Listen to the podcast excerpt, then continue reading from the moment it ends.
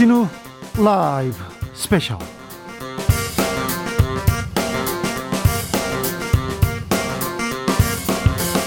2021년 3월 27일 토요일입니다. 안녕하십니까? 주진우입니다. 토요일 이 시간은 일주일 동안 주진우 라이브에서 가장 중요하고 가장 재밌었던 부분만 모아고 모아서 듣는 시간입니다. 그리고 묻힌 뉴스도 파헤치는 그런 시간입니다. 봄날 목 건강 조심하십시오. 목이 아파요. 저 바깥에 좀 있었더니 미세먼지 때문에 목이 아파요. 여러분도 조심하십시오. 자, 토요일의 남자 김기아 기자 소개합니다. 안녕하십니까. 자, 일주일 동안 바쁠 수 있기 때문에 바쁜 분들은 이 주진우 라이브 놓칠 수가 있어요.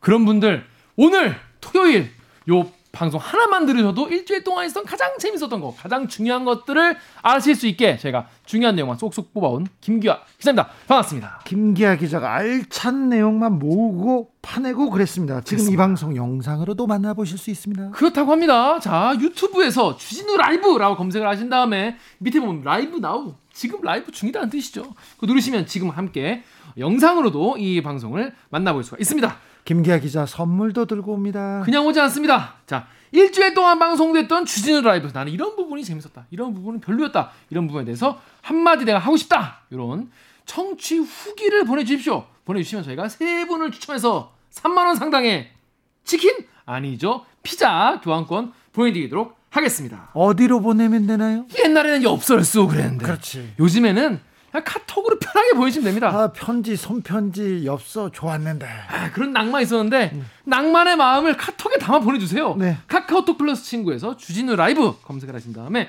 친구 추가하셔가지고 후기를 보내주세요. 김기아 기자의 묻힌 뉴스 브리핑부터 본격적으로 시작해 보겠습니다. 네. 사실 지금 지난주는 거의 뭐랄까요. 그 전 주에는 우리 LH 건 때문에 LH 그, 그 투기 부동산 투기 때문에 그렇죠. 전 나라가 들썩들썩했다고 하면 이번 주는 이제 완전히 선거 국면으로 이제 들어갔습니다. 네, 들어가가지고 또 커뮤니티에서 또 뭐 드라마 관련 논란 이런 것도 있고 가지고 굉장히 다양한 이슈가 많아가지고 또 이게 묻힌 뉴스 너무 많았습니다. 근데 어 뭐랄까요 같은 시대를 지금 살아가고 있는 이 시기에 멀지도 않은 이 미얀마에서 정말 하루에도 지금 몇 명씩 사망자가 발생하고 있는 이런 군부의 쿠데타가 계속 이어지고 있습니다. 광주 민주화 운동을 겪었기 때문에 그리고 민주주의를 위해서 피를 흘린 선배들이 있었기 때문에 우리가 미얀마 보면 남일 같지 않습니다. 그래서 가슴이 아파요. 네, 그래서 한국 분들이 아무래도 미얀마 보시면서 많이 좀 공감도 많이 하시고 네. 어, 떻게 하면 좀 도울 방법이 없겠냐 응원하고요. 네, 많이 하시는데 지지합니다. 어, 최근에는요 어떤 일까지 있었냐면요 지금 죄 없는 어린이들까지 지금 총에 맞아서 죽고 있어요. 일곱 살 꼬마한테 총을 겨눈 그 뉴스를 보고 마음이 아팠습니다. 그리고 또 근데 그런 상황에서 이, 이 군부 쿠데타를 일으킨 사람이 민 아웅 훌라잉이지 않습니까? 민 아웅 훌라잉. 훌라잉 이 총사령관인데 예. 아들이 있어요. 예. 아웅 삐손이라는 분이 있는데 예. 이분이 관광 사업을 그렇게 한대요. 사업을 예, 크게 하신다고 해요. 리조트랑 이런 걸 하는데 예. 지난 20 20일과 21일에 이틀 동안 미얀마 양곤 인근에 있는 에아와디주 해변에 본인 소유의 리조트에서 네.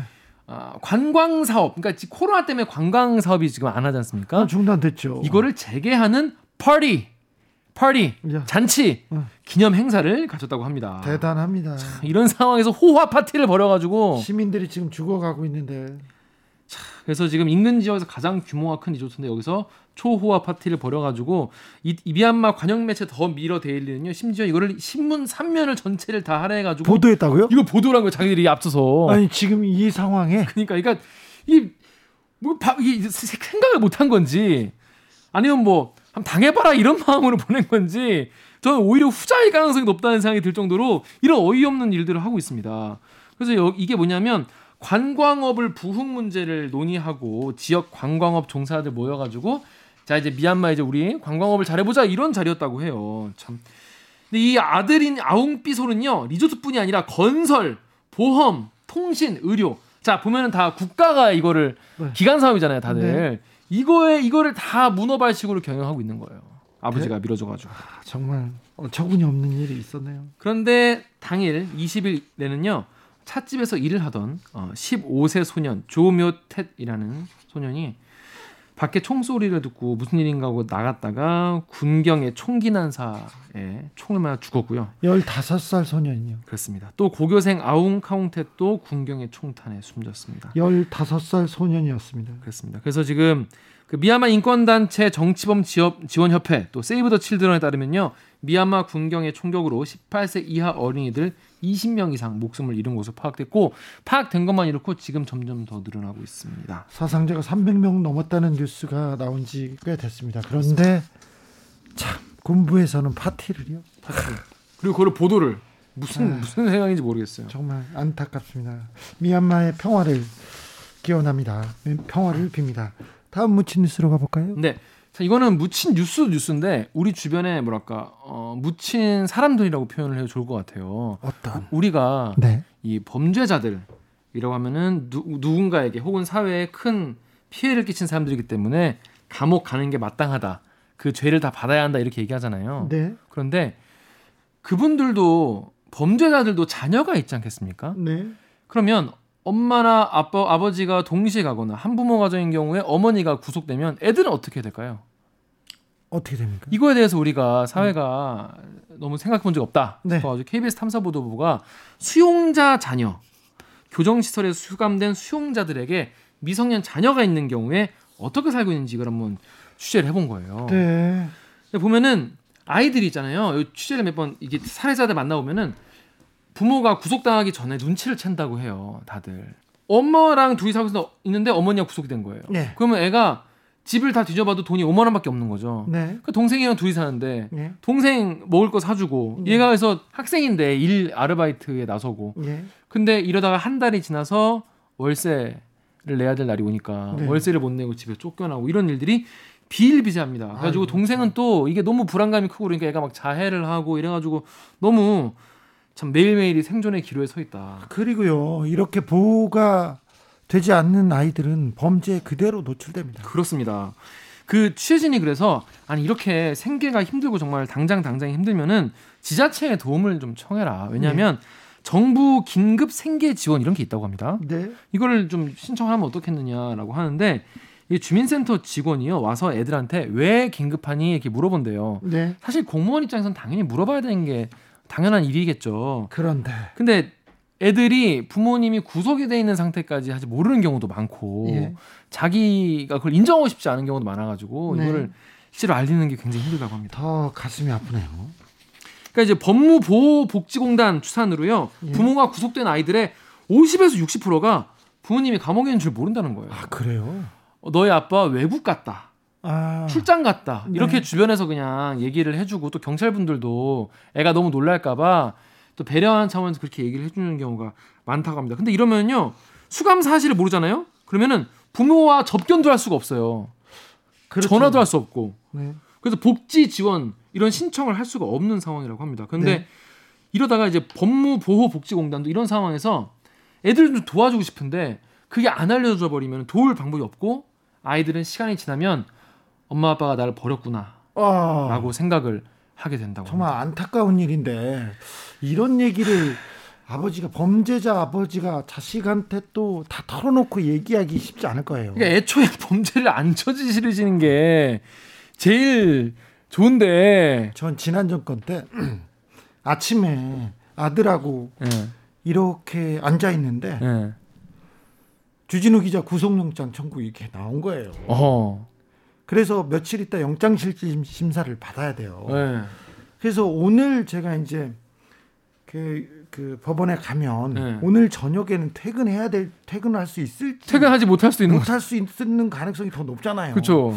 근데 이걸 어떻게 얘기를 자식한테 설명할까 이게 설명이 잘 안 되더라고요. 네. 그렇죠. 그래가지고 괜찮을 거니까 걱정하지 말라고 했는데 모르잖아. 근데 본인도 네, 모르는 네. 거잖아요. 그리고 그리고 사실 만약에 어, 자식이 아주 어렸을 경우 뭐 부모가 어떤 잘못을 저질렀고 어떤 상황에서 어떻게 감옥에 갈 수도 있다는 걸 정확하게 설명하지 않기 때문에 네.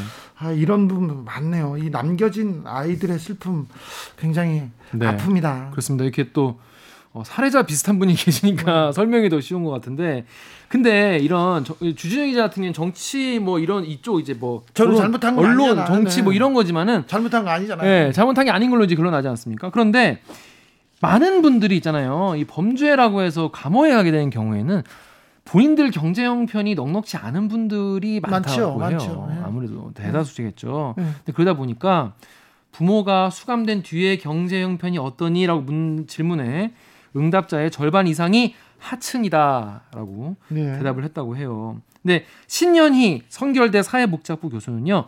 수용자 자녀 대부분은 극빈하다라고 보는 게 맞다. 왜냐하면 통계상 구속된 범죄자들 대부분 소득이 높지 않고 그 소득을 벌어오던 부모까지 사라지면 아이는 완전히 극빈층으로 바로 간다는 거예요. 그렇죠. 이러다 보면은 공부를 할 수 없어요. 왜냐? 내가 동생이라도 먹여 살려야, 되, 살려야 되니까. 그렇죠. 공부를 할 뭐 여유가 없는 거죠. 그리고 학교를 다녀도 집중할 수가 없고. 그래서 참 좀 슬프지만은 정말 뭐 많은 걸 포기하고 싶다. 이런 대답들을 아이들이 가장 많이 한다고 합니다. 제 친구도 음. 바로 학교를 그만뒀어요. 어. 중학교 2학년 올라갈 때 학교를 그만두더라고요. 더 문제는 뭐냐면요. 본인이 그러면 아이가 부모님이 없잖아요. 그러면 누군가에게 이 스트레스와 자신의 고민과 이런 거를 털어놔야 되지 않겠습니까? 네. 자기 혼자 그걸 얼- 짊어질 수는 없잖아요. 근데 뭐 친척들이 잘 도와주면 좋겠지만 그렇지 않은 경우도 많으니까. 어른한테 터놓고 얘기하는 건 굉장히 또 어려운 일이고요. 그렇습니다. 그런데 이게 참 얼마 전에 몇 년 전에 한 언론사가 이 수용, 수용자의 자녀들이 부모에게 쓴 편지 얼마나 참 내 마음이 좀 그러겠어요. 절절, 절절하겠어요. 네. 이걸 가지고 기사를 썼다고 해요. 예. 근데 거기 댓글에 너 니네 엄마랑 같은 피 아니냐? 아이고. 어, 너도 범죄자 자녀 아니냐? 이런 댓글이 엄청 달려가지고 주변의 시선. 네. 예, 그이 댓글을 보고 아이들이 막 죽고 싶다라고 하는데 최근에 KBS 보도에도 네 아이들이 버- 받는 너희 그들의 고통도 죄값이다 이런 얘기를 쓰거나 아이들도 같이 벌 받아야 된다 이런 어 너무 잔인한 이런 그렇죠. 댓글이 많이 달렸다고 네, 합니다. 네. 그래서 참 KBS 기자들도 이 부분이 참 너무 고통스러웠다고 해요 취재하고 아, 보도를 하면서. 네. 근데 또 이뿐이 아니라 자기들도 내가 어- 엄마 아버지 같이 나에게도 또 범죄의 어떤 이런 게 흐르는 게 아닐까 이런 생각을 한대요. 애들이 스스로를 막 자책하고. 아이들을 보호해야 됩니다. 이거 정부가 나서야 될 것 같습니다. 정부 차원의 노력 반드시 필요합니다. 그렇습니다. 그래서 2019년에 법무부가 예규를 만들긴 했어요. 그러니까 수용자의 자녀를 차별 말고 보호하자라는 차원인데 이게 명문화된 건 처음이긴 한데요. 법무부가 할 수 있는 건 여러분 그 철창 안에서 지원하는 것밖에 안 된다고 해요. 왜냐하면 거기까지가 그, 그 자기가 그 법무부가 맡은 역할이기 때문에 네. 그래서 여기서 인력이나 예산, 그러니까 아이들이 지금 사회에서 완전히 떨어져 지금 바- 거의 방치돼 있는 상황이잖아요. 얘들을 어떻게 지원할 수 있는 건 없는데 또 이런 얘기를 하면 또 어떤 분들은 우리가 범죄자들의 자녀까지 우리 세금으로 챙겨야 되냐. 그래서 이런 지적도 하시는 경우가 많더라고요. 챙기지 않으면 그 아이들이 범죄에 노출되고 또 이게 사회적 문제를 일으키면 더 큰 사회적 비용이 필요합니다. 그래서 사회 안전망을 단단하게 구축하는 것이 건강한 사회, 복지 사회로 가는 길이에요. 그렇습니다. 그래서 이거에 대해서 물론 범죄 저지른 사람이 제일 밉죠. 그리고 피해자분들은 얼마나 더 화가 나고 미우시겠어요. 하지만 그 애들이 또 무슨 큰 죄가. 있습니까? 네. 그러니까 그 아이들에 대해서 뭔가 사회와 정부가 나서서 뭔가 이 태- 어, 뭔가 이렇게 사회적 안전망을 좀 구축하는 그런 노력이 좀 필요하지 않냐 이런 보도였습니다. 아이들은 구, 그 범죄 소굴에서 구해내야 됩니다. 이게 우리가 국가가 그리고 우리들이 키워야 키워야 더 안전한 사회 만들 수 있어요. 이게 결코 비싼 비용이 아닙니다. 맞습니다. 훨씬 효율적인 효율적인 범죄 예방이 되지 않을까 하는 생각이 저한테 있습니다. 네. 주진우 라이브 스페셜 주진우 라이브 스페셜 본격적으로 하이라이트 장면 다시 듣기 시작해 보겠습니다. 어떤 장면 골라오셨어요? 토요일이죠. 네. 이틀 지나면 월요일 되지 않습니까? 어, 그러니까 다음 주죠. 다음 주는 그야말로 선거의 주라고 아, 막판이죠. 네, 막판이죠. 네. 가장 뜨거운 한 주가 될 것이기 때문에 네. 사실상 다음 주 한 주 남았다고 볼 수 있습니다. 있습니다. 네. 다음 주 한 주를 뭔가 우리가 머릿속에 좀 정리를 하고 음. 다음 주를 맞이하자. 뭐 이런 차원에서 예. 어, 민주당 5선 의원이죠. 안민석 의원, 국민의힘 5선 의원이죠. 조경태 의원과 함께하는 목요일 코너 정비록에서 네. 이 선거 재보궐 선거에 대한 내용을 양 그 여야의 입장을 쫙 정리하는 인터뷰를 가져왔습니다. 정비록은 음, 정치 코너들, 정치 패널들이 여야 나와서 이렇게 맞붙는 코너 중에 가장 품격과 인품이 그렇더라고요. 강조합니다. 네. 아, 강주에서 그 품격 있는 토론이 진행되는데요. 그렇다고 해서 그 물밑에서 칼은 슉슉 날아다닙니다. 어, 근데 굉장히 점잖게 서로 반격을 하시고 그래서 네. 보니까 먼저 이제 국민의힘 조영태 의원이 요런 아픈 지적을 했어요. 보통 이제 이 네거티브 전략으로 가는 경우는 보통 야당이 많이 쓰는 그러니까 이제 도전자가 챔피언에게 하는 그런 이제 전략인데 이번에는 여당이 이렇게 네거티브로 이렇게 열심히 하냐? 어? 아 이게 열세라는 걸 스스로 인정하는 거 아니냐? 이렇게 딱 날리시더라고요. 네, 이 얘기를 많이 듣고 있는데 일면은 맞고요. 일면은 또 좀 아니기도 합니다. 네. 사실상 어, 가장 의혹이 많았던 역사상 선거에서 가장 의혹이 많았던 후보 중에 한 분이 이명박 전 대통령이었는데 그렇죠. 그때 검증 국면 계속 됐었죠. 네. 그건 그건 뭐 그 사실 선거에서 검증이란 건 굉장히 중요한 덕목이에요. 어떤 사람이 우리의 지도자가 될 것인가, 이 지도자가 어떻게 생각하는 것인가, 어떤 방향으로 우리를 끌고 갈 것인가, 이거 중요한 부분인데 아무튼 어, 조경태 의원은 네거티브는 야당에서 힘없는 당에서 그 열세인 후보가 하는 건데 네. 니네들 열세지 이러, 이걸 비꼬면서 이렇게 짚고 넘어갑니다. 그렇습니다. 그랬더니 안민석 의원이 너무 뻔뻔한 거짓말을 많이 하셔가지고 할 수밖에 없었다. 뭐 이렇게 맞받아치기도 하고 그랬더니 또 조경태 의원이 또 야당이시니까 또 도쿄 아파트 또 들고 나오셔가지고 또 어 그러면 그거 매매 계약서 까봐라 이렇게 얘기를 하시니까 안민석 의원은 또 아 이거는 뭐 후보에게 물어보겠다 계속 양쪽에서 쉴 새 없이 내곡동 나오면 도쿄 아파트 나오고, 나오고. LCT 나오면 다른 건 안 나와요. 예. 그래서 이번에는 그 서로 뭐 누구의 아바타다 이런 얘기들을 계속 하면서 뭔가 자꾸 뭔가 이미지를 자꾸 씌우려고 하는 게 많이 네. 보였어요. 어, 두 분의 얘기를 듣지 않습니까? 지금 민주당과 국민의힘의 선거 전략이 그대로 나옵니다. 그렇습니다. 그래서 여러분이 어 다음 주 월요일에 이제 딱 뉴스 딱 보시고 하실 때 아 요게 이제 요렇게 여기까지 진행이 됐구나. 물론 뭐 주말에 뭐가 터져 나올 수도 있겠습니다. 하지만은 지금까지의 정리 양당의 입장을 가장 어, 절제돼 있고 하지만 날카롭게 어, 한 인터뷰 코너라고 할 수 있겠습니다. 이번 선거는 어, 안민석 의원의 전략으로, 음. 자 민주당 안민석 의원의 얘기로, 그 다음에 국민의힘은 조경태 의원의 전술로 이렇게 치르고 있다는 거 확인하실 수 있습니다. 자, 더 자세한 이야기 목요일 코너 정비록 하이라이트를 그러면 지금부터 함께 듣고 오시겠습니다. 큐. 두 분들은 선거의 도사들이신데요. 공식 선거운동 땡 시작하면 어떻게 선거운동을 시작하셨습니까? 조경태 의원님. 원래 이제 선거가 시작되면은 이제 그 그날 새벽부터 네. 이제 그 출근 인사부터 그렇죠. 시작하죠. 꼭 지하철 앞에 가지고 네. 네. 그리고 이제 중간 중간에 이제 가두 유세, 네. 가두 연설도 하고 또 전통시장 같은데 사람들이 많이 다니, 다니는데 또 인사도 다니고 네. 뭐 이렇게 합니다만은 지금은 코로나 시국이기 때문에 대중 집회는 상당히 좀 제한적이지 않을까 이런 생각이고요. 네. 어쨌든 지금은 미디어를 미디어 선거일 수밖에 없다 이렇게 보고 있습니다. 안민석 의원님은 어떻게?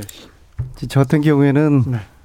어, 우리 선거운동원들에게 또 예. 저 자신에게 에, 방심하지 말자 예. 에, 그 이야기를 강조를 하고요. 예. 어, 주로 좀 어, 차별에 대한 선거운동을 나름대로 하려고 하고 있, 예. 해왔어요. 네.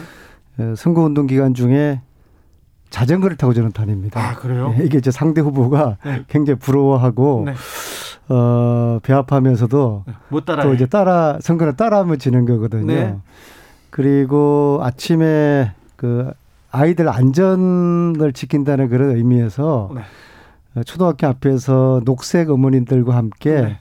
그 아이들 교통 지도를 아침마다 해요. 네. 근데 그것이 지나가는 차들이나 시민들에게 에, 굉장히 좋은 어, 반응을 에, 계속 주었다고 보고요. 네.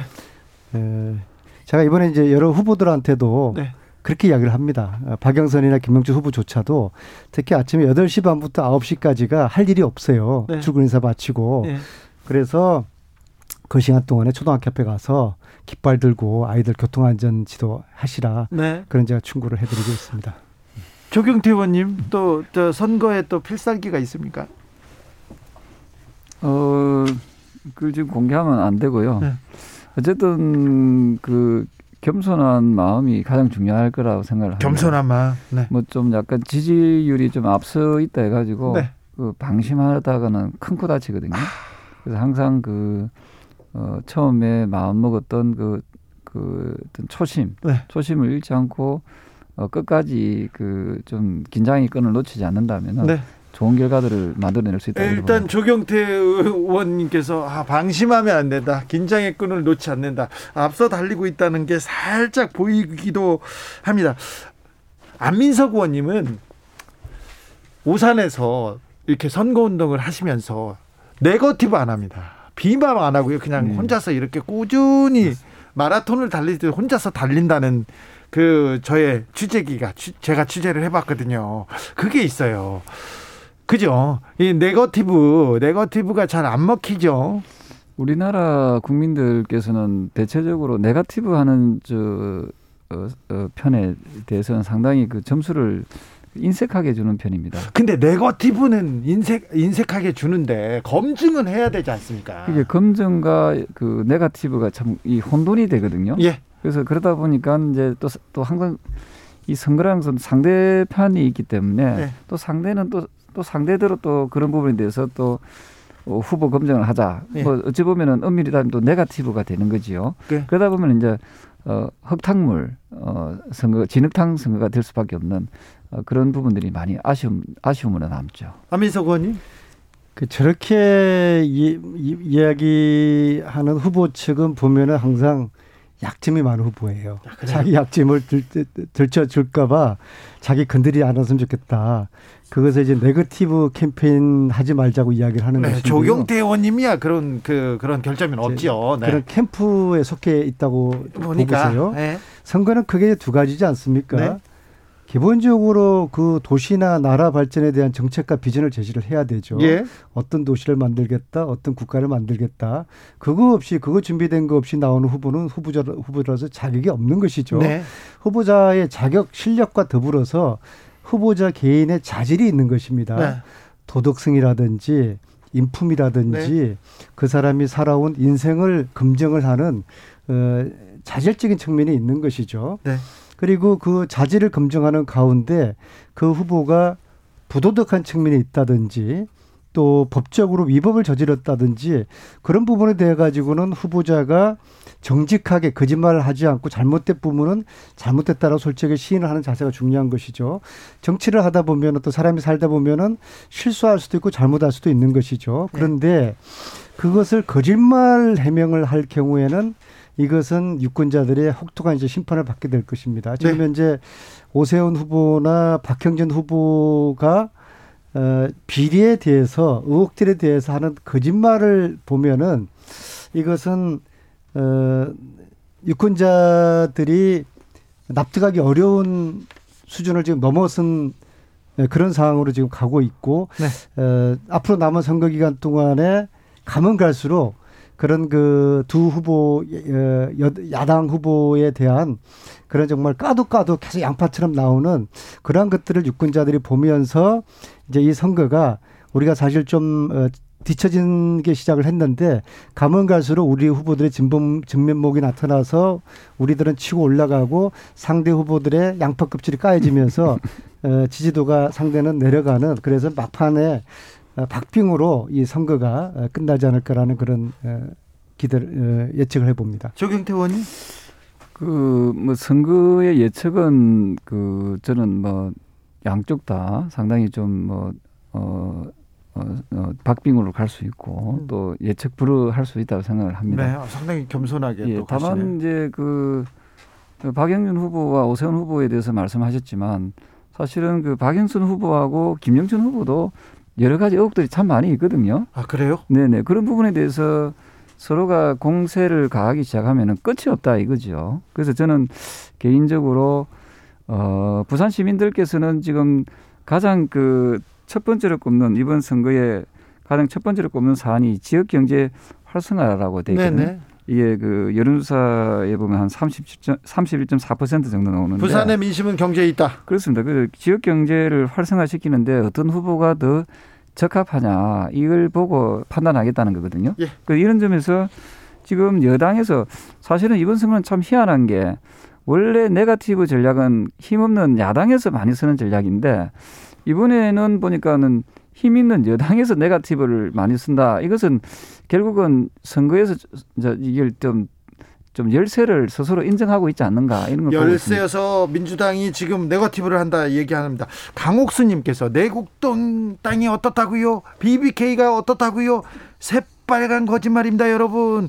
이 얘기 기억하시죠? 거짓말하다가 감옥 갔잖아요. 후보가 거짓말은 안 됩니다. 이렇게 얘기를 하는데 요 문자에 대해서는 어떻게 보세요? 저는 그 지금 내국동에 대해서 저- 저희가 알아본 바에 의하면요. 이게 이제 사실은 우리가 투기냐 투자에 대해서 지난번에도 말씀드렸지만은 이 부도덕한 그 투기의 경우에는 에, 공개되지 않은 즉 비공개된 정보를 이용했을 경우에 땅을 매수한 경우에는 이게 이 투기성 투기라고 저는 볼수 있습니다.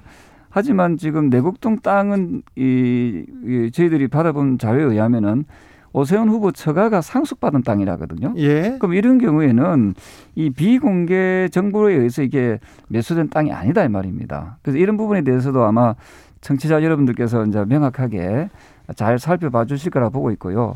저는 이 자리에 비해서 박영선 그 후보께서 이 동경에 있는 이거 일본에 있는 그 집이 있더라. 일- 일본에 집이 있더라고요. 예. 혹시 주 기자님 그 알- 알고 계십니까? 아, 예, 저도 보도 봤죠. 근데 최근에 그 집을 팔았다 안 팔았다 가지고 또 논란이 많이 있던데. 네. 그럼 집을 매매해서 매매 계약서가 있을 겁니다. 네. 매매 계약서를 공- 우리가 보통 집 팔고 사고 팔고 할 때 매매 계약서가 있지 않습니까? 있죠. 그 매매 계약서만 보여주면은 이거는 적극적으로 이건 해명이 되는 부분인데 그렇죠. 왜 매매 계약서를 보여주지 않는지 그 부분에 대해서 상당히 그 우리 더불어민주당에 좀 궁금해서 물어보고 싶습니다. 안민석 의원님. 뭐 누구든지 이제 허물은 있는 것이죠. 그런데 그것을 설명하고 해명을 할 의무가 있지 않습니까? 예. 후보자는 네. 그 과정에서 이제 거짓말을 하면 안 되는데 지금 현재 오세훈 후보나 박형준 후보 두 분의 해명 과정에서 드러난 거짓말들이 너무나 뻔한 거짓말들을 하고 있어요. 오세훈 후보 같은 경우에 그린발트를 해제하는 것은 청와대까지 보고를 하는 것인데 그것을 서울시장이 몰랐다라고 이야기를 하거나 한다든지 그다음에 뭐 차익이 36억이었는데 그 땅의 존재를 그걸 뭐 모르는 것으로 해명을 한다든지 그것은 너무나 뻔한 거짓말을 하는 것이죠. 거짓말에 이제 문제가 있는 것입니다. 그다음에 박형준 후보 같은 경우에는 어 LCT. 고급 빌라를 지어놓고서 등기를 안 했는데 이것을 네. 몰랐다. LCT를 두 채를 사고 파는 과정에서 자기는 잘 모르는 일이다. 우연히 뭐 LCT의 조각이 조각품이 그게 뭐 한 20억이 넘죠. 18억과 다른 미술품까지 합하면 네. 28억입니다. 어, 본인의 처가 우연히 그렇게 들어갔다. 전부 다 이걸 갖다가 뭐 우연이라는 것으로 포장을 하면서 까도난 박영준, 박영준에서 우연히 박영준으로 그렇게 좀 별칭을 붙여야 되지 않나. 그러니까 정확하게 에, 해명을 하면은 국민들이 납득을 할 텐데 그것을 숨기고 은폐를 하고 거짓말을 하니까 이것에 대한 그 문제를 삼는 것이고 그러나 그런데 이렇게 거짓말하는 후보에 대해 가지고 조경태 의원님처럼 네거티브 하지 말라고 그러면은 선거를 뭐하러 합니까? 여당에서는 더불어민주당에서는 그동안 뭐라고 국민들한테 호언장담을 했던가 하면은 부정부패 사건 등 중대한 잘못으로 직위를 상실해 재보궐 선거를 실시하는 경우에는 해당 선거구에 후보를 추천하지 않는다 네. 하는 것을 당연 단계에 못을 박았었습니다. 명시했었습니다. 그런데 이것을 무리하게 당헌 당국까지 바꿔가면서까지 이번에 후보를 지금 내고 있지 않습니까? 네. 그래서 무려 800억이 넘는 어마어마한 국민의 혈세를 낭비하게 하고 있단 말입니다. 네. 그래서 안 의원님께 제가 이야기하고 싶은 건 뭐냐면은 명색이 공당에서 그것도 제일 여당에서 약속 국민과의 약속도 저버려 가면서 당헌 당규까지 고치는 거 이 자체가 얼마나 큰 거짓말이 됩니까? 그렇게 네. 따지면 그래서 네. 이런 부분에 대해서 좀 더 더불어민주당이 국민들한테 또 시- 부산 시민과 서울 시민들께 어, 좀 겸손한 마음으로 정말 죄송합니다. 이번에 이렇게 후보를 낼 수밖에 없어서 정말 죄송합니다. 사실은 보다 더 상식적으로 논한다면은 처음에 국민과의 약속을 했던 바대로 이 중대한 잘못으로 직위가 상실되었기 때문에 후보를 내서는 안 된다 이 말입니다. 이런 부분에 대해서 좀, 어, 좀 적극적인 해명을 해 주시기 바랍니다. 진작에 해- 해방이 되었는데 자꾸 일진시대 때 이야기 하시니까 좀 그, 그렇고요. 자. 제가 박형준 후보가 후보 측에서 저를 이제 고발하겠다고 공개적으로 대변을 통해서 이제 이야기를 했어요. 예, 뉴스 나왔더라고요. 그게 뭐냐 그러면요. 어, 박형준 후보가 왜 장관이 되지는 않았을까? MB의 측근 중에 측근이고 MB의 아바타라고 하- 하지 않았습니까? 예. 그래서 아마도 어, 인사금정 통과를 본인이 자신이 없, 없었기 때문에 인사금정 때문에 장관을 못했을 것이다. 그 이야기를 제가 합니다. 그거 너무 나갔다고 우리가 예. 방송에서도 자, 얘기했잖아요. 그런데요. 예. 그런데요. 제가 이거 한번 보여드릴게요. 이게 지금 라디오였기 때문에 안 나올 텐데요. 어, 이게 2010년 겨울 12월 신문 기사인데요. 네. 청문회 통과 어려움. 그런 이제 그 기- 신문 기사가 있어요. 네. 여기 보면은 이명박 박- 정부 때요. 네, 박형전 후보가 문체부 장관으로 이제 거론이 되, 되어 있어요. 네. 그런데 인사검증 과정에서 가족과 관련된 항목에서 정밀 검증에 필요한 부분이 생겨 소명을 요청하면 포기 의사를 밝히는 인사도 상당수 있었던 것으로 알려졌다. 이런 저 기사를 있어요. 그래서 실제로 왜 그러면은 하마평에 올랐던 문화부 장관이 못 됐을까? 이것이 기사에 다 해명되고 있는 것이거든요. 그래서 제가 알겠습니다. 이런 기사를 인용을 했을 뿐인데 문체- 이걸 갖다가 저를 고발을 하겠다고 하니까 문- 이것은 고발을 하러 나온 후보이신지 부산의 발전을 위해서 나온 후보신지 그걸 제가 분간을 잘 안 됩니다. 문체위원장을 하시고 문체위원을 오래 하셨으니까 뭐 안민석 의원님 무슨 정보가 있겠죠. 자, 근데 여러 의혹에도 불구하고 박형준 후보에 대한 의혹에도 불구하고 부산시장 후보 지지율은 박형준 후보가 우세하고 공고합니다. 민주당은 이 점에 대해서도 조금 반성해야 될 부분이 있을 것 같습니다. 계속 까도남이다, 양파남 얘기는 하는데요. 박형준 후보의 지지율 공고합니다. 선거는요. 네. 앞으로 남은 13일은 130일입니다. 그래요? 하루하루가 달라지고요. 내일이 어떤 일이 터질지, 모레가 어떤 사건이 터질지 그것은 지켜봐야 하는 것인데요. 중요한 것은 우리의 김영춘 후보는 계속 진면목이 드러나서 계속 올라가고 있고 상대 박형준 후보의 거짓말이 계속 드러나면서 차츰 내려가고 있다는 이런 흐름이 중요한 것이죠. 13일이면 130일처럼 깁니까? 선거에서는? 뭐 어찌 보면 130일처럼 길 수도 있습니다. 예. 사실. 근데 이제 지금 흐름을 보면은 음, 더불어민주당이 보여주는 모습, 특히 그, 그 더불어민주당 후보들이 보여주는 모습들, 네. 네가티브적인 그런 모습들이 결코 시민들한테는 이렇게 좀 식상해 보이지 않는가 이런 생각이고요.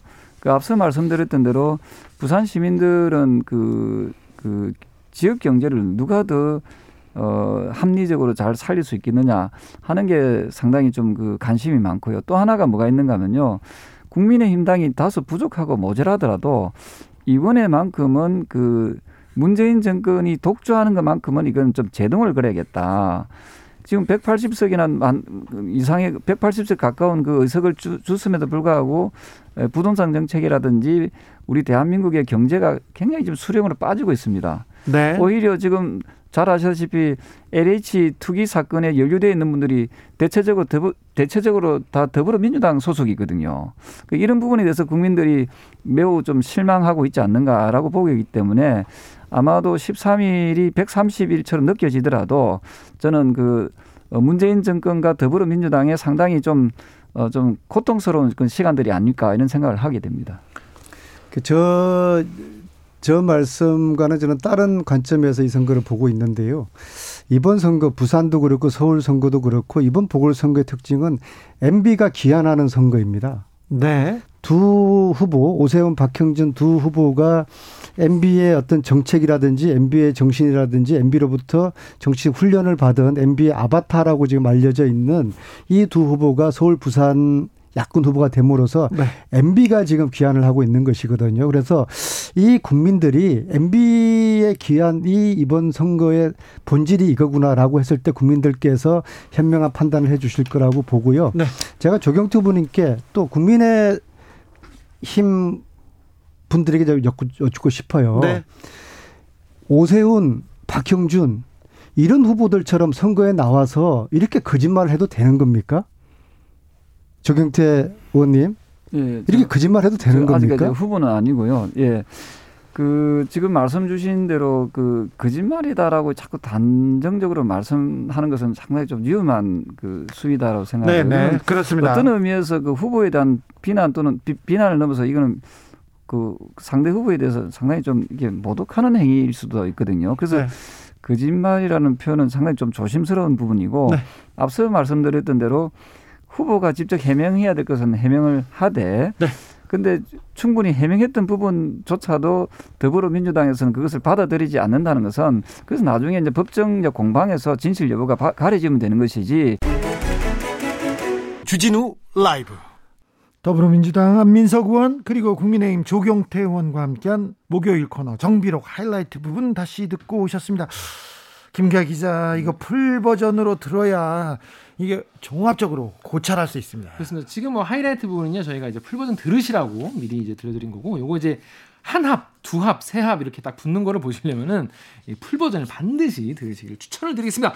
유튜브나 팟캐스트에서 주진우 라이브 검색하시고 3월 25일자예요. 목요일 1부에서 2부 이으심 이어서 들으시면 됩니다. 중간에 그 왜 왜 그런 거죠? 막 중간에 끊기던데 막 뭐 시본가 그런 게 있어가지고 중간에 살짝 끊기는데 2부까지 꼭 들으시면 어, 좋을 것 같습니다. 네, 주진우 라이브 스페셜 김기화 기자 함께하고 있습니다. 다음 장면은 어떤 장면이죠? 네, 아, 이거 역사적인 재판이 나왔어요. 사법농단 재판에서 첫 유죄 판결 나왔습니다. 저는 지난 주에 있었던 어, 기사 중에 가장 머리 기사로 이 기사를 뽑고 싶습니다. 그렇습니다. 어, 이게 지금까지 사법농단 재판 같은 경우에는 판사들에 대한 재판인 거잖아요. 판사들이 판사들의 과오를 가지고 지금 재판을 하고 있습니다. 판사들이 판사들에 대한 과오를 재판하는데 판사가 봐도 정말 봐줄 수 없는 지금까지는 다 봐줬거든요. 네. 절대로 이거는 정말 유죄로 인정하지 아니할 수 없는 네. 그런 게 나왔다는 것이죠. 그래서 요 내용에 대해서 수요일 코너 재판 5분 전 여기서 다뤄봤습니다. 절차적 정당성이라는 얘기 많이 합니다. 아, 이 결과를 결과가 도출되기 위해서 이 과정이 좀 명확했는가, 좀 공정했는지 이걸 따져보는 건데 판사들이 판사들이 재판에 영향을 미칠 만한 일을 했어요. 그리고 재판에 어, 재판의 공정성, 법의 공공성 이런 걸 무너뜨릴 만한 일을 했었어요. 근데 지금까지 재판에서는 그래 좀 공정성이 훼손될지라도 판사가 그렇게 생각 안 했으니까 재판에는 영향이 없었어 이런 판결을 내렸습니다. 어렵게 들리면요 보통 이렇게 얘기합니다. 뇌물죄 처벌받잖아요. 뇌물을 받아서 어떤 공적인 역할을 했기 때문에 처벌받지 않습니까? 그런데 뇌물은 받았어. 근데 공적인 역할을 한 거는 뇌물하고 상관이 없어. 그러면서 판사들이 판사한테 면죄부를 지금껏 줬거든요. 여기에 지금 제동을 건 굉장히 역사적인 재판입니다. 그렇습니다. 사실 방금 이한 얘기가 잘 이해가 안 되실 거예요. 왜냐하면 이건 사실 제정신으로 잘 이해하기 힘든 얘기거든요. 아, 그렇죠. 보, 그렇죠. 통 사람들은. 그러니까 뭐냐면 나는 정말 외부의 어떤 압력이나 이런 거로부터 정말 독립적이고 이렇게 판단하기 때문에 뇌물을 받았지만 그 뇌물 때문에 이렇게 판단한 게 아니라는 거예요. 왜냐 나는 엄청나게 독립적이니까 말이 안 되는 거잖아요. 사실 말이 안 되죠. 본인들을 너무 이제 과대평가라고 본, 봐- 본 거죠. 일반인이 그러지 않습니까? 그럼 판사님들이 뭐라고 하면 떼기 하면서 유죄 이렇게 할 거예요. 묻죠. 근데 지금껏 판사님들은 판사님, 어 이거 판사들은 그럴 수 있어. 그러면서 무죄 땅땅했어요. 그런데 이번 처음으로 사법농단 판, 판결에서 처음으로 유죄가 나왔어요. 그렇습니다.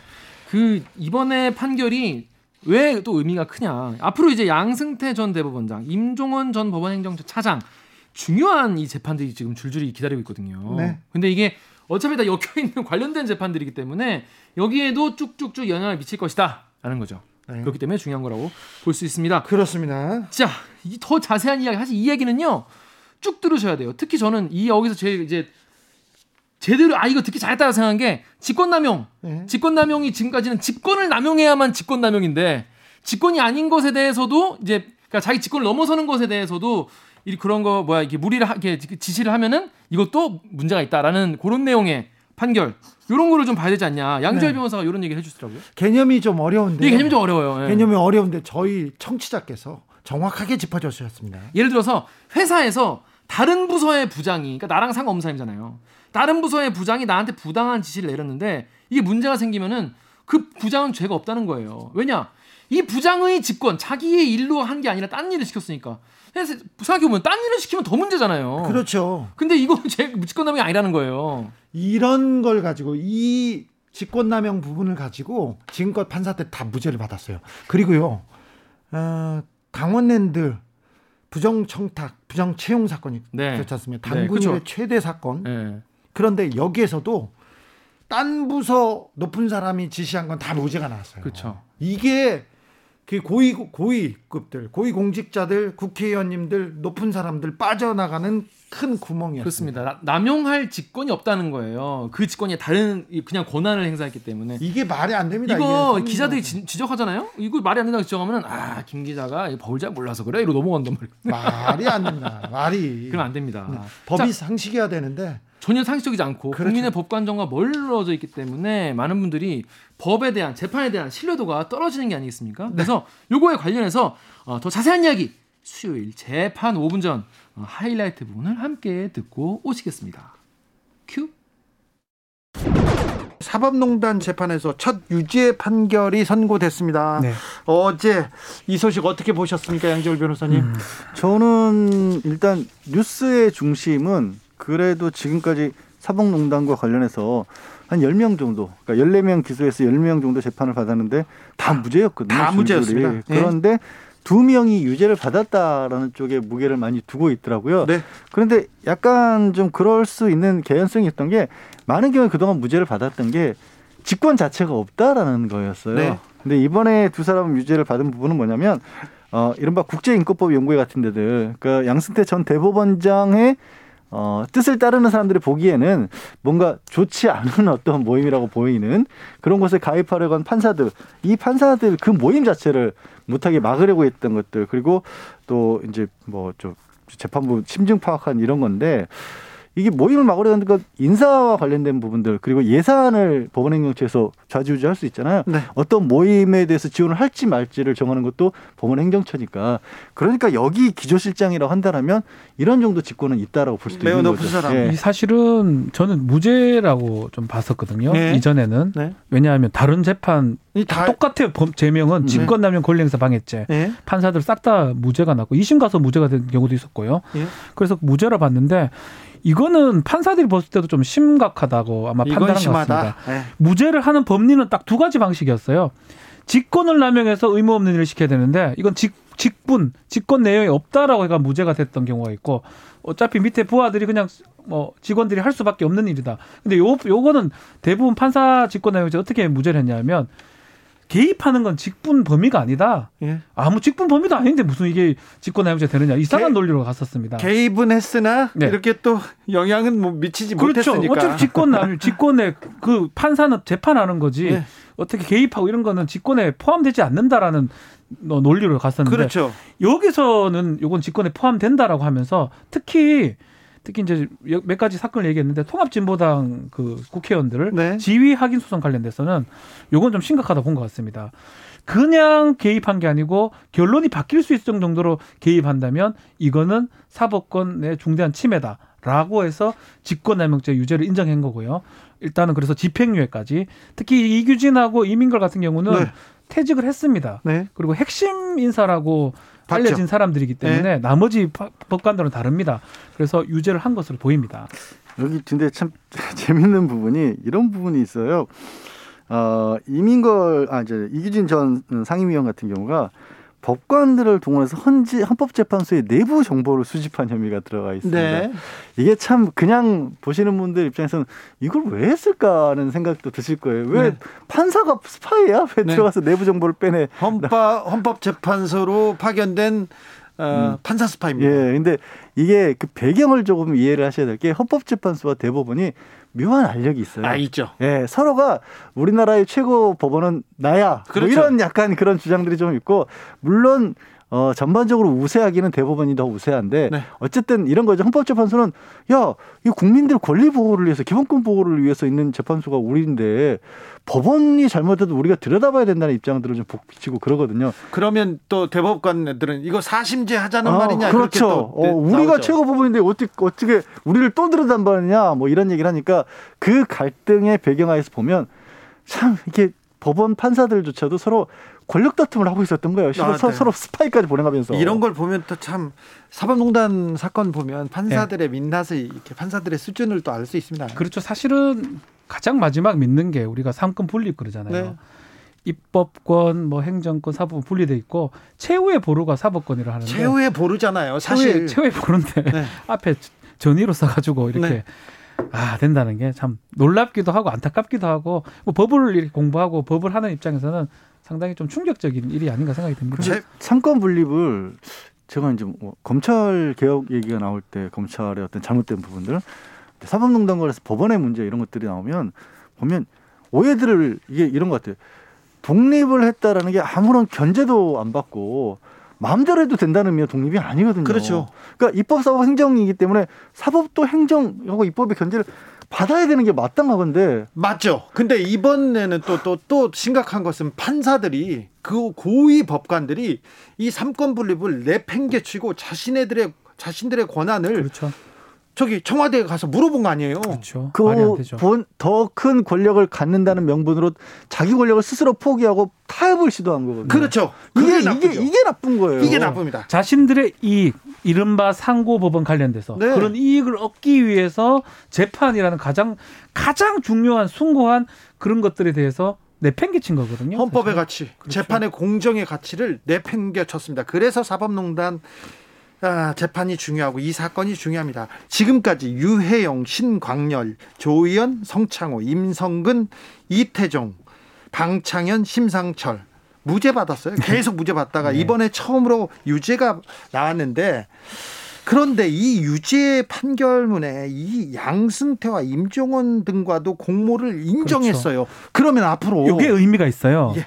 아, 직권남용죄 계속 무죄가 됐거든요. 예. 그래서 앞으로 양승태까지 다 무죄가 되지 않을까 예상한 사람들이 많았는데 그렇죠. 이러면려면 뭐에 재판에 그렇게 예, 그런. 얘기도 했었는데 지금 공범 관계 아니면 공범보다는 지시 관계가 됩니다. 예. 이 양승태 전 대법원장 또 임정원 사법행정 차장 차장 이런 사람 고영한 또 박병대 대법관까지 예. 앞으로 네 명의 재판이 남아 있는데 이 사람들은 유죄가 될 가능성이 높습니다. 이 판결대로라면 네.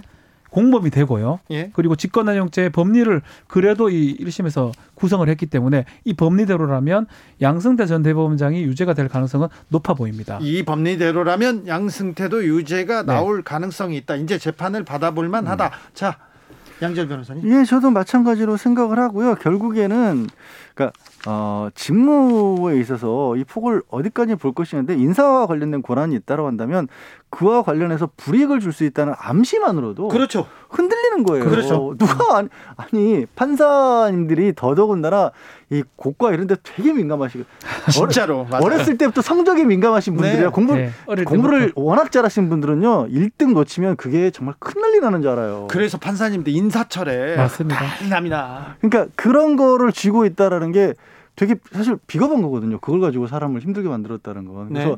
그리고 이게 문제가 되고 처벌이 되고 오고 이 사람 나쁜 걸 문제가 삼자는 게 아니라 그렇게 해줘야 다른 판사님들이 마음 놓고 재판할 수 있는 거예요. 아 우리 이런 거 눈치 안 보고 선배님이 뭐라고 하시더라도 아, 선배님 큰일 날 말씀하시네요. 이런 거 재판 법대로 원칙대로 할 수 있게 분위기를 만들어주는 거거든요. 그렇죠. 저, 뭐 마찬가지 임성근 부장판사가 지금 탄핵에 들어가 있습니다. 예. 그것도 그 맥락입니다. 아니 그런 거 시키면 봐요. 임성근 선배처럼 저렇게 될 수 있습니다. 라고 얘기할 수 있는 거거든요. 네. 그래서 그런 의미에서 사법부의 독립이라는 게 사실 이런 게 가장 중요한 건데 재판의 독립이라고 얘기할 수 있죠. 네. 그래서 저는 이런 유죄라든지 임성근의 뭐 지금 탄핵 재판, 탄핵 심판 올라가 있는데 네. 그런 측면에서는 법관들은 유리한 부분도 있다라고 생각이 듭니다. 네, 5484님께서 주 기자님 이해가 안 됩니다. 제가 좀 물어보겠습니다. 회사에서 타부서 부장이 저한테 부당한 지시를 부당한 일을 했어요. 네. 지시했는데 거기에 대한 문제가 생겼을 때 그 부장은 죄가 없는 건가요? 타부서라서 권한 밖의 일을 지시한 거니까요. 이렇게 문제 이해가 안 된다고 사법농단 사건을 얘기하셨어요. 기존에 무죄 나온 범죄가 딱 그 정확히 딱 어, 이겁니다. 비유를 너무 잘 드셨다. 정확하게 예. 정확한 거예요. 야 인사과 엑스 총무 총무부장이 네. 인사과 직원한테 뭐 엉뚱한 일 시켜가지고 사고 났다 그러면 네. 총무부장은 내가 내가 나하고 상관없어 이렇게 얘기한다는 거예요. 지금 권한 밖이고 다른 부서 부장이기 때문에 네. 그 동안은 지금 다 무죄였어요. 그거였어요. 네. 지금 다 이제 임성근 등등 뭐 네. 지금 말했던 우리 무죄 받았던 일선의 법관들은 형사수석부장 아니면 그런 거거든요. 네. 이 사람들이 재판에 가서 뭐 할 권한 자체가 없는데 무슨 직권남용이 되냐는데 그거는 완전 형식 논리고 실제로는 타 부서처럼 보이긴 하지만 이 사람의 평정에 따라서 인사가 달라질 수가 있습니다. 아 그렇죠. 그리고 어떤 얘기 또 이거는 또 이- 일반인으로 보자면요. 네. 뇌물을 줬어요. 뇌물을 받았지만 나는 뇌물을 받고 판단하지 않았어. 이렇게 볼 수도 있어요. 거죠. 예, 그죠? 똑같이 볼 수 있는 거죠. 8166님께서 어떤 일을 행했는데 결과가 네. 같다면 직권을 남용보다 없는 직권을 행하는 게 더 나쁜 것 아닌가요? 이렇게 물어봅니다. 그렇죠. 지금 지금 일반인들이 더 잘하는 것 같아요. 우리 정치자들 수준이 이 정도예요. 어우, 그래서 저, 저는 이 직권남용죄가 언제부터 이 법리가 바뀌었는가 보니까 결국 이 사법농단 그렇죠. 이후부터거든요. 최근이잖아요. 그때부터 아주 정밀하게 네. 그 이전에도 왔다 갔다 하긴 했지만 네. 그래서 그 이후에는 이 우리 판사들 저- 이 사건 11명, 10명이 다 무죄가 네. 났습니다. 네. 그 법리였습니다. 여기까지. 사법농단 아이고 복잡하고 어려워. 자 주진우 라이브에서 재판 5분 전에서 이, 어, 이 부분만 클립으로 딱 들으시면 다 정리가 됐습니다. 중요한 지적을 우리 청취자분이 질문을 두 개를 대단하신 것 해주셨네요. 주진우 라이브. 양지열 변호사, 박지훈 변호사와 함께한 수요일 재판 5분 전 하이라이트 부분 다시 듣고 오셨습니다. 김기아 기자, 네. 풀버전은 어디서? 요거는 주진우 라이브 유튜브나 팟캐스트에서 주진우 라이브 검색을 하신 다음에 3월 24일 수요일 2부를 들으시면 되는데요. 사실 요 코너 같은 경우에는 뭐 요 이 재판뿐이 아니라 이제 몇 가지 재판 한 두세 개 정도를 묶어서 같이 얘기하고 있기 때문에 매주 가장 중요한 재판만 모아서 나옵니다. 네, 쭉 들으시면은 좋을 것 같습니다. 상식에도 도움이 되고요. 그렇습니다. 그리고 어떤 일이 어떻게 정리되고 있는지 판단하는데도 굉장한 보탬이 됩니다. 김기아 기자 오늘도 감사했습니다. 고생하셨습니다. 김기아 기자는 그냥 가지 않습니다. 그냥 가지 않습니다. 제가 선물을 준비했습니다. 청취자 여러분들에게 이 카카오톡 플러스 친구에서 주진우 라이브 검색을 하신 다음에 이 친구 추가를 해주세요. 친구에게 그냥 카톡 보내듯이 네. 얘기하듯이 네. 음, 남친 흉을 보듯이 네. 이 주진우 라이브 흉을 봐주시면 네. 또 칭찬도 해주시면 네. 청취 후기지 않습니까 그런. 게 네. 그럼 저희가 세 분을 추첨해서 3만 원 상당의 피자. 뜨끈한 피자 봄에는 피자죠. 봄에는 피자 네. 교환권 보내드리도록 하겠습니다. 김기아 기자 오늘도 감사했습니다. 고생하셨습니다. 목 건강 챙기십시오. 네, 감사합니다. 주진우 라이브 스페셜 여기서 인사드리겠습니다. 저는 다음 주 월요일 오후 5시 5분에 돌아오겠습니다. 지금까지 주진우였습니다.